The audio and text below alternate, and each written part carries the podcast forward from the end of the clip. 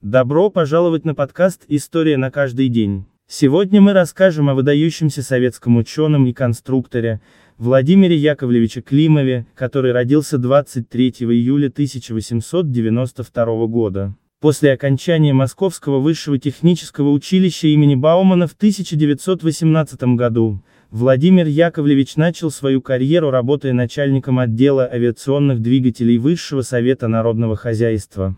В дальнейшем он занимал различные руководящие должности в научно-исследовательских институтах и авиационных заводах. Климов также участвовал в разработке первых советских звездообразных авиационных двигателей воздушного охлаждения. С 1935 года он занимал должность главного конструктора авиационных двигателей.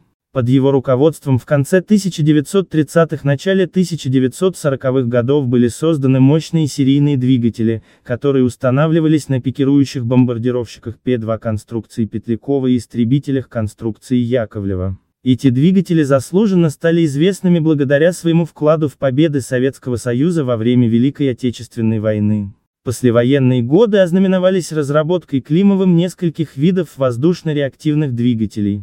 Он был не только талантливым конструктором, но и выдающимся ученым-исследователем. К примеру, ему принадлежит заслуга в развитии теории смазки, а также в решении проблем уравновешивания поршневых авиадвигателей и других вопросов двигателестроения. Климов также является автором научных трудов, посвященных исследованию внутреннего процесса и динамики авиационных двигателей, а также расчету на прочность их отдельных элементов. Помимо своей научной деятельности, Владимир Яковлевич также занимался педагогической работой.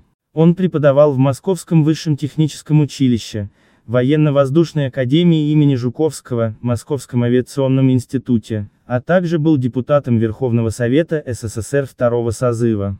За свой труд и вклад в развитие двигателестроения Владимир Яковлевич Климов был награжден множеством высоких наград, включая звание академика АН СССР, дважды Героя социалистического труда и несколько государственных премий. Он был генерал-майором инженерно-технической службы. Трагическая утрата для науки и авиации случилась 9 сентября 1962 года, когда Владимир Яковлевич Климов скончался в Москве на 71 году жизни.